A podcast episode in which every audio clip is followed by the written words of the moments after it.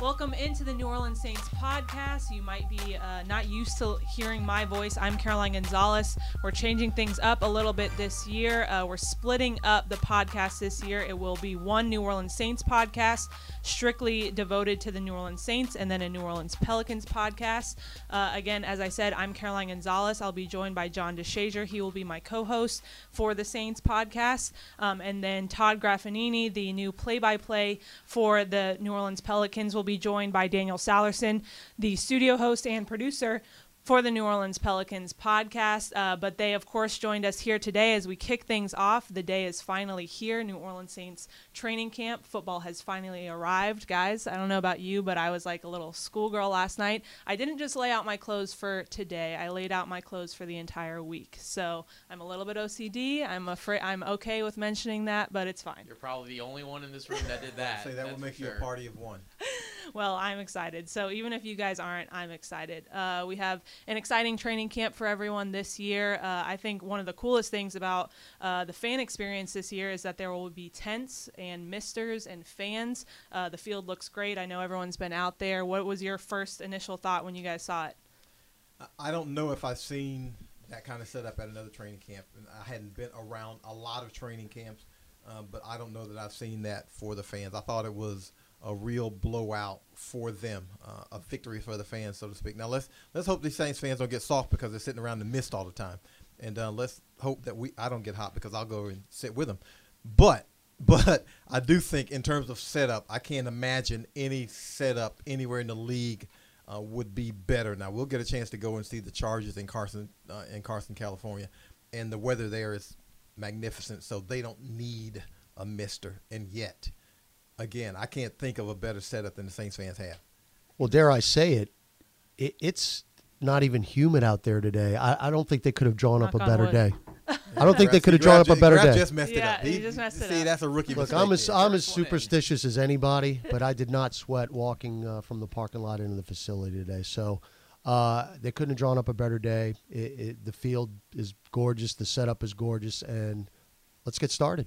Todd, uh, you know, people know Daniel or know JD, know Daniel uh, because they've heard them on the podcast before, but people might not have necessarily heard your voice unless they're a super fan of Tulane athletics. Um, so why don't you take a second? You know, we'll do it more on the Pelicans side, but introduce yourself to these Saints fans. Well, my name is Todd Graffagnini, and I have been a part of the local scene basically since 1992. I started calling Tulane baseball games in 92, got the full time baseball gig in 94, and started calling Tulane football, men's basketball in 2007. So uh, I'm born and raised New Orleanian, went to Jesuit High School, graduated from Loyola, and basically now I'm living the dream as uh, as a part of the New Orleans Saints and New Orleans Pelicans, and uh, I could not be happier to be here. well, are you living your dream or my dream? Because this is my dream, so don't infiltrate on my dream. I mean, we can't have the same dream here.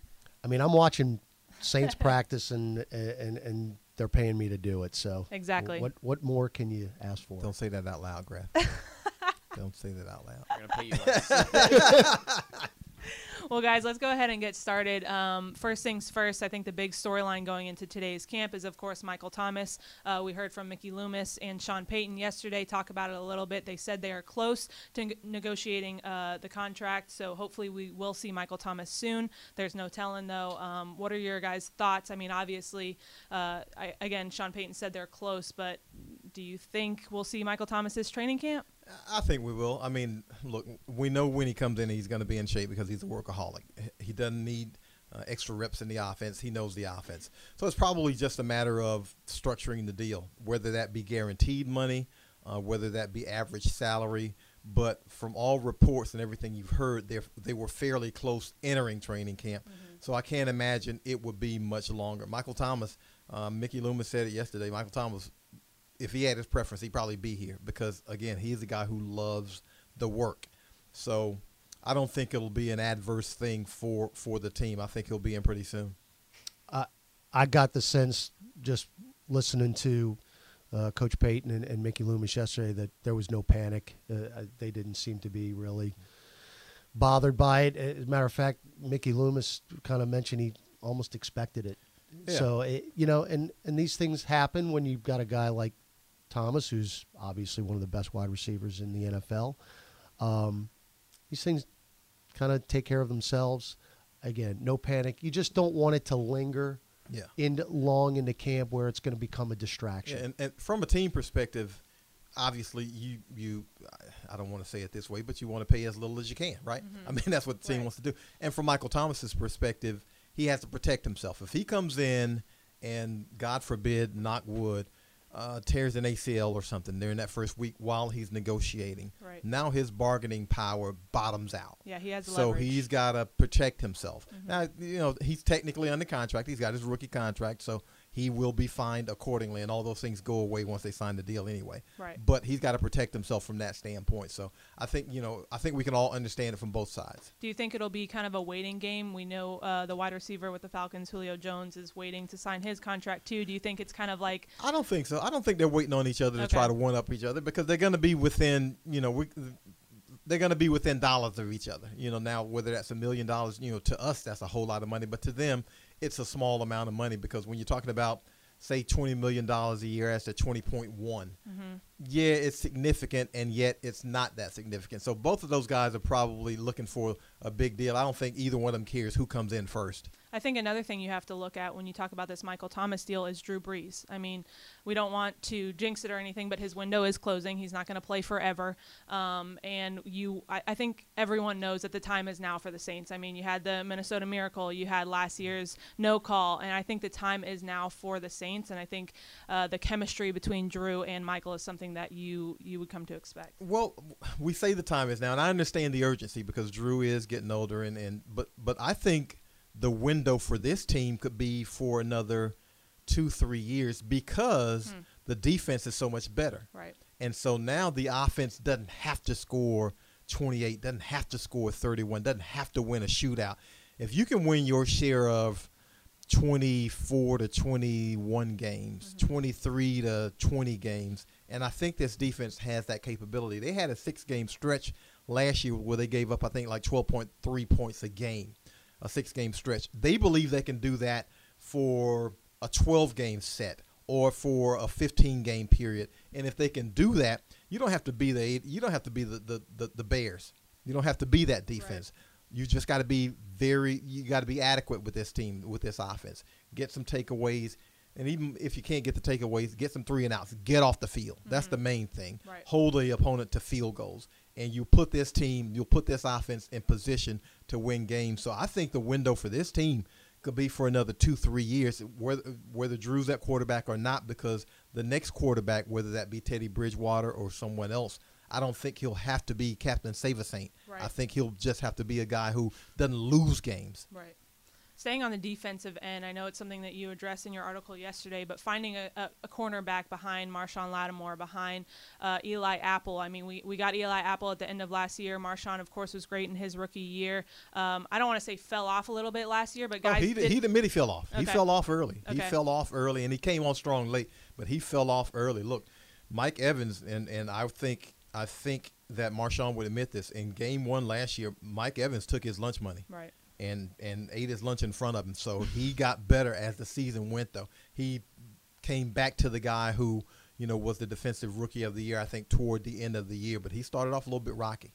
So what, what if you're the Saints? What do you do to address that that backup cornerback position? I mean, we have Ken Crawley, you have um, guys like P.J. Williams who had to step up in, in Patrick Robinson's absence last year. So what do you do if you're the Saints to kind of focus on this this secondary battle this this training camp? Well, camp? PJ's capable of playing outside, but he's a slot. Mm. Uh, and so Patrick is a slot. So you got two really good slot guys in P Rob and, and PJ. Uh, you got your outside guys. Uh, really, it's going to be a battle royal outside. Uh, Ken Crawley was a, I thought, a really good player two years ago. And then last year, I don't know if his confidence dipped. I don't know what happened, but it kind of bottomed out for him. But here's the thing with training camp: you find out what you've got in camp, and if you don't like what you've got in camp, there is 29 other teams with a bunch of players out there. So the Saints have scouted and are looking at all of those guys because if you need to find an upgrade who might happen to be on somebody else's roster right now, and that guy gets released because everybody's got to cut down to 53 at some point in time, Right. then they will pick up another guy and bring him in immediately and have him come in and play because you know the NFL is structured now. You better have some corners. They don't have to be the greatest corners in the world because I think the Saints should be pretty solid in the front seven. But you have to have some guys who are going to be able to cover. And Marshon Lattimore, we know Marshon can cover. I think Eli played better as the season went. Mm-hmm. But once one of those guys either gets injured or you've got to have in another guy because again you you're set at your nickel, but you're going to have to have another corner. You can't have that big a dip. Maybe, maybe not would. Justin Hardy can be the guy. Justin Hardy's been around here competing, trying to be another cornerback. We for saw him a little bit years. last year, a little bit. Yeah, more of a special teams Right. guy, but can they round him in the corner because he because he played receiver in college, and he's kind of learning still on the fly. Can he become that guy? I don't know if he can. I don't know if Ken Crawley is going to be the guy from two years ago, or if he's going to be the guy from last year. If he's a guy who's in the middle of those guys, that's serviceable. But you've got to have another corner. Well, we heard Sean Payton say yesterday competition will bring out the best individual. And that's not just at that position, that is at all positions. We, you look at the center, that is something that the Saints wanted to address this year. Of course, Max Unger retired this offseason. Um, they brought they drafted Erik McCoy in the second round this year from A&M.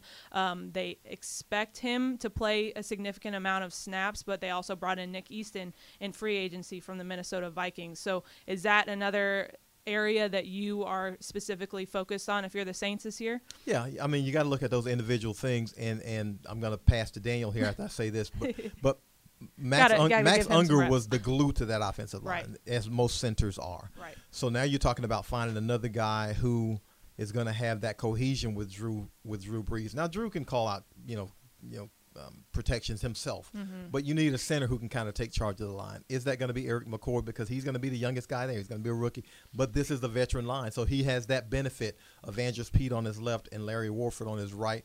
And Ryan Ramczyk out at right tackle and Terron Armstead at left tackle. He has guys on that line who can diagnose things that he won't have to. Right. So he's got that benefit, and, and that goes for him or Nick Easton. Cameron Tom is the guy who's been around the most, so he's had the most work with those guys. But he's played mostly guard when he's been able to get in the NFL games. So again, that's going to be a real interesting competition. It's going to be interesting to see how Erik McCoy handles it, Daniel, because you know this ain't Texas A&M. No. Now don't mm-hmm. don't get me wrong, he was he was really good at Texas A&M. But this is the big boys here, and when you go up against the big, it's a totally different tempo. Uh, guys are stronger. There, this there ain't no freshman nose tackle from you know Ole Miss that you're gonna be going up against. This these are grown men who are trying to provide for their families. So it's gonna be a whole different thing. And you're giving the ball to one of the smartest quarterbacks in the league too. So I mean, the learning curve is not only just you know the bigger players that you have; it's the protection, like you mentioned. It's learning the playbook, learning the reads, and things like that. And that's where it's going to be a little bit of a challenge for Drew Brees because, like you mentioned, you're going from an All-Pro center in Max Unger to someone in Nick Easton, who the good thing about him is he's so versatile. He can play the right guard or he can play the left guard. So you know, we've seen it a couple times where injuries happen and you can throw Nick Easton somewhere else, and that's where maybe Erik McCoy comes in that center. So I think it's going to be important in not only these preseason games, but in these training camps for this next two weeks of both of them getting snaps under center, just to make sure that if there are injuries happen, you can slot Nick Easton over to the right or the left, and then Erik McCoy can come in. So I think the center position is probably one of the biggest competitions, just because how important that position is under Drew Brees. And and and to back that up, we'll find out more about the line guys when the pads come on. Mm. Because out when they're doing, you know, when it's non non pads, when it's shells and helmets, those guys in the trenches are the ones that are most difficult to evaluate. We know Cam Jordan. We know what he can do. We know most of those offensive linemen. We know what they can do.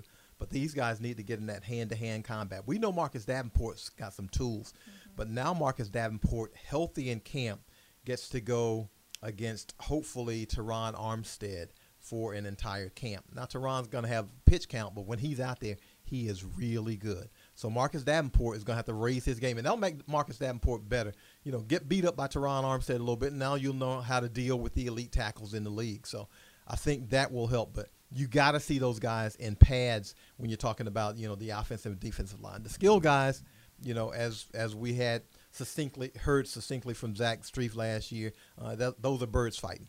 So, but, but but you can get a good feel for what those guys can do in their shells and helmets because coverage is coverage. Right. But those guys in the trenches, you gotta see them get out there and really like get the hand to hand combat to get a feel for what they can do. JD, when do you think we'll see the guys in pads?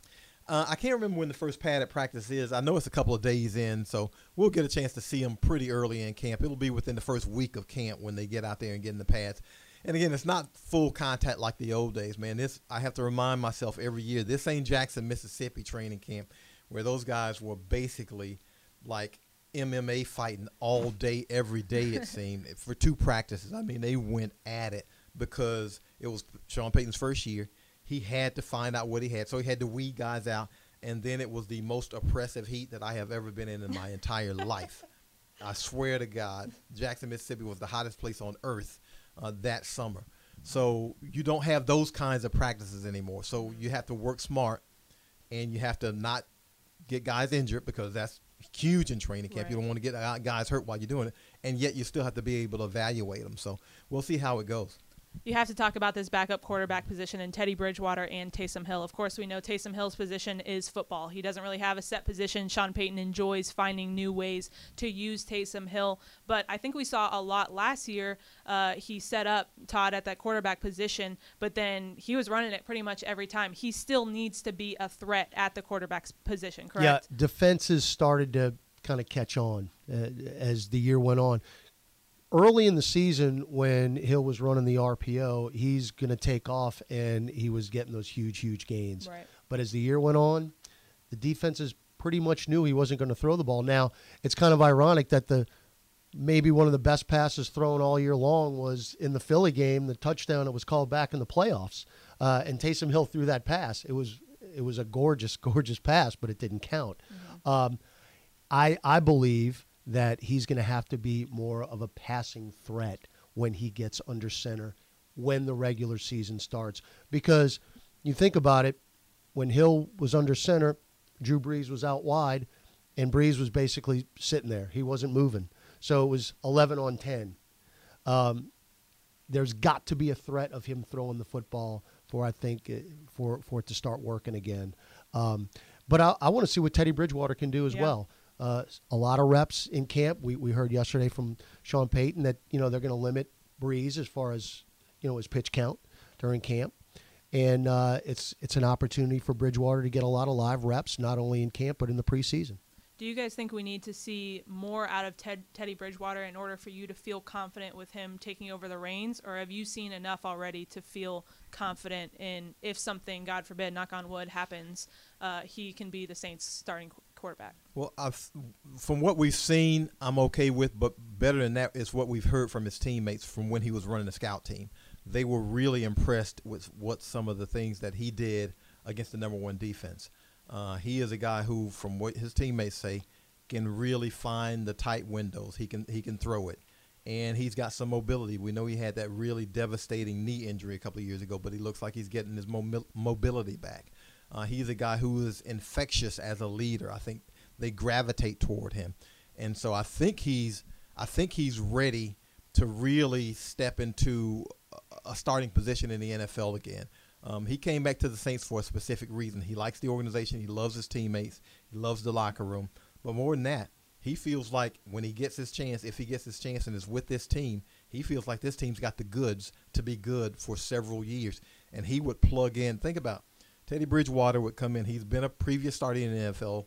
He'll have a good year, year and a half with the Saints to have acclimated to this offense. So you put in a yet young Teddy Bridgewater with a young Michael Thomas when he comes in, with a young Alvin Kamara, with a young Ryan Ramczyk, uh, with a young uh, Erik McCoy, with a young a- Andrus Peat, uh, with a fairly young uh, or still in his prime Larry Warford, uh, with uh, other young receivers, Keith Kirkwood.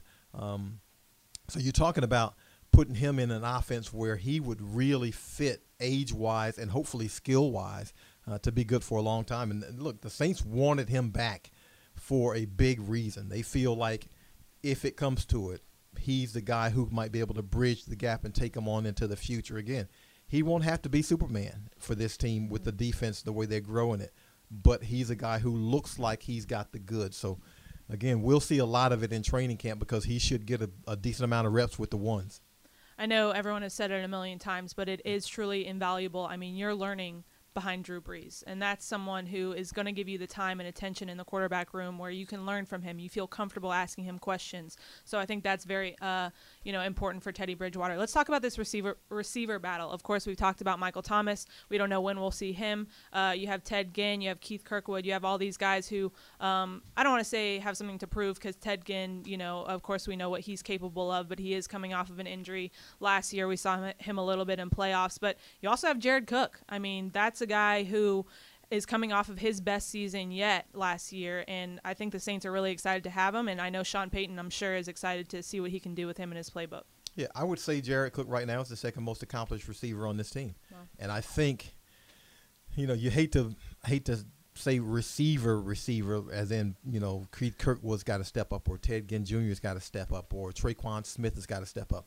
because Jared Cook, I think, has all the qualities to be the second leading receiver on this team.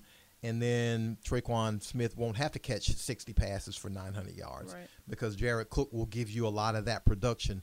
But that said, you want a number two receiver who can go out there and beat some people, who knows what he's doing on the field, uh, who can block down the field, and a guy who can take take the top off. That's not Michael Thomas's deal. He doesn't he doesn't run past DBs. He beats them up, but he doesn't run past them a whole lot. Ted Ginn still got some jets, so Ted can still run. Tre'Quan Smith, we saw last year, can run some. Uh, Keith Kirkwood, I think, is more in the, maybe the Michael Thomas speed range, where you know he's more of a um, intermediate guy. But you've got to have a guy who can run. Uh, and if those guys can't get it done, Jared Cook might be the dude who does it eh, with, those seam routes. If he's one on one with a linebacker or safety or even a corner, Drew Brees is going to throw it. He's going to throw it high. Jared Cook six seven. He's a grown man. He's going to tell him, "Go get it. Go go go make me look good." And Jared Cook is capable of making him look good. Well, let's not forget too, JD. We talked about it on the CST show last night. That I, I think the most significant thing that Sean Payton said yesterday was the fact that Cam Meredith passed his conditioning test. Yeah. And, uh, you know, he caught that early touchdown in, in the season last year uh, against the Falcons, and then he was never heard from again. If he can figure it out, stay healthy, and get in the mix, it, it's uh, it was he had a redshirt year last year. He he just wasn't a factor. It's it's almost like you're you're signing another free agent who's already here. So uh, I'm really going to be interested to see how Cam Meredith uh, does on the field dur- during camp because uh, again we just really don't know what he's capable of Right.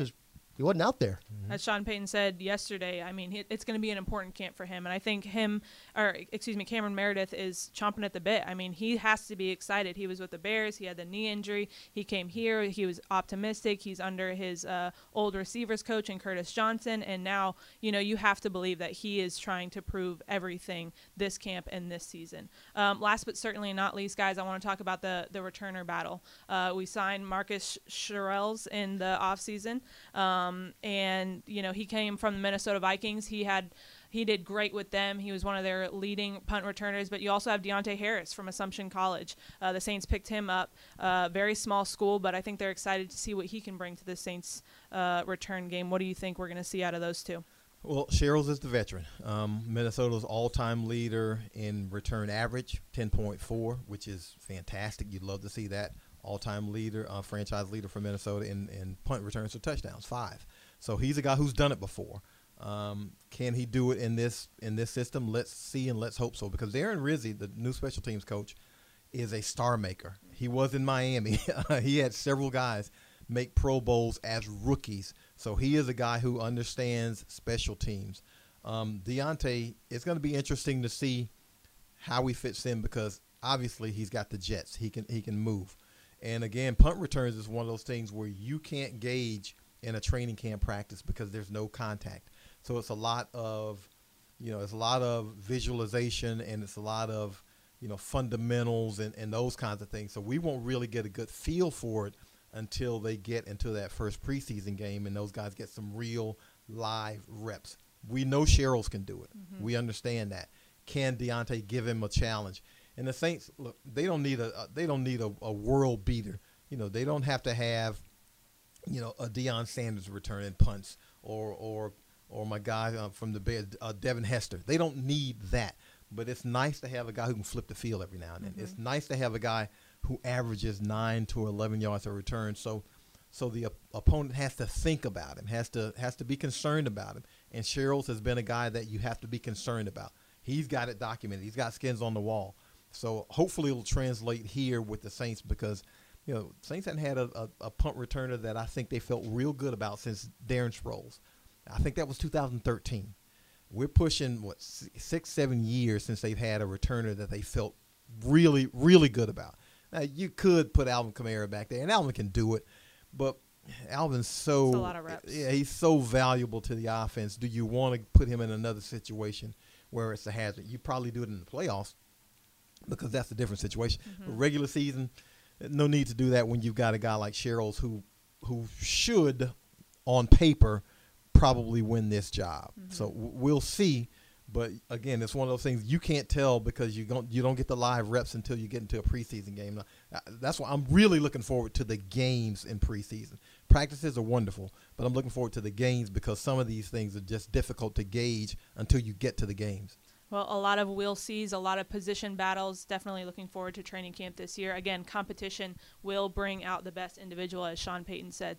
Well, guys, thanks for joining us today. We appreciate it. Um, looking forward to having this podcast. Again, it's the New Orleans Saints podcast. It will come out three days a week, probably Monday, Wednesday, Friday of each week. Um, again, you can touch, catch Todd and JD uh, on the CST show after practice. They'll have you all caught up. You can go to NewOrleansSaints.com and follow at Saints on social media um, to follow along with all of the Saints podcasts, or excuse me, the Saints content. And you can also follow at Saints Podcasts on Twitter and Instagram uh, in order to follow this podcast.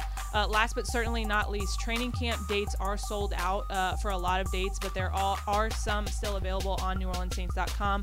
Uh, Monday, July 29th, Tuesday, July 30th, Wednesday, August 7th, Monday, August 12th, and Thursday, August 22nd. Again, all of that information is available on NewOrleansSaints.com, so make sure you go there and catch up with all your content and get your free training camp tickets. That'll do it for today's show. We'll catch up with you next week. Thanks for joining us.